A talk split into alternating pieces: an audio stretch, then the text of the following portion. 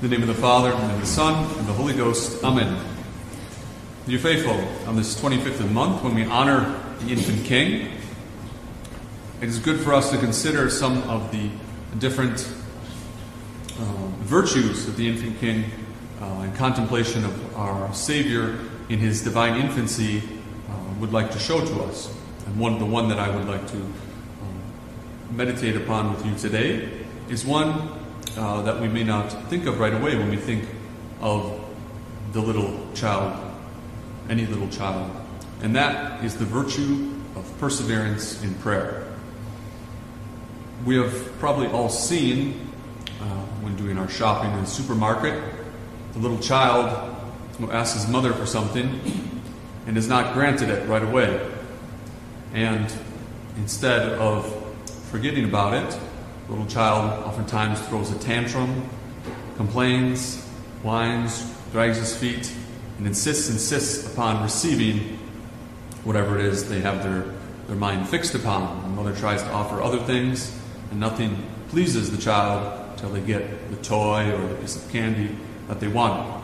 Now, I'm not telling you to throw a temper tantrum uh, until God gives you what you want, but I think that we can imitate in this the uh, fixation in prayer upon what we are praying for, the perseverance in prayer that God asks of us.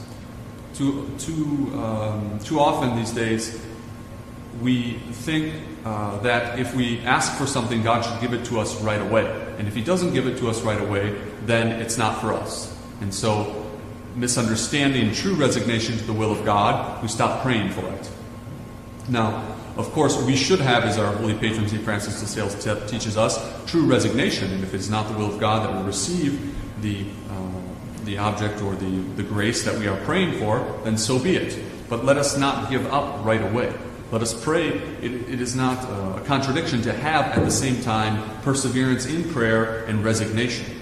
Now, in fact, the one and the other are almost necessary.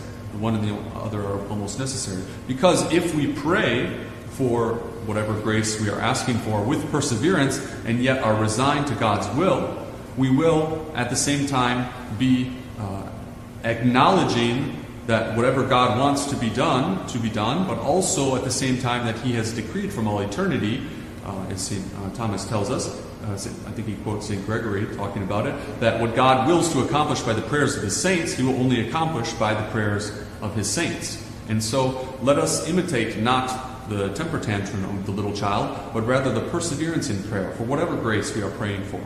Um, and it is not something, you know, that, that when we consider in our in our spiritual lives, when we think about what uh, what different objects and different graces we pray for, we should understand that some of them we may need to pray our whole lives. We may need to pray our whole lives for them, and perhaps God not granting that grace to us, but having us continually come back to Him in prayer. Perhaps that's His plan too. Because if things came to us too easily, we would, uh, we would perhaps not have recourse to God so much. And so God's generosity, God's goodness is shown by reserving that grace until we are truly ready for it, until uh, we are ready for it. But that requires our perseverance in prayer. And so let us imitate the infant uh, Jesus, who, of course, never threw a temper tantrum, but surely, uh, surely as a child, when he asked his mother for something uh, that that he desired, that he knew he should have before he was both God and man, um, and persevered in that in that uh, demand. So let us imitate him in his um, in his perseverance in prayer, so that we might um, one day join him in heaven. Amen. In the name of the Father and the Son and the Holy Ghost. Amen.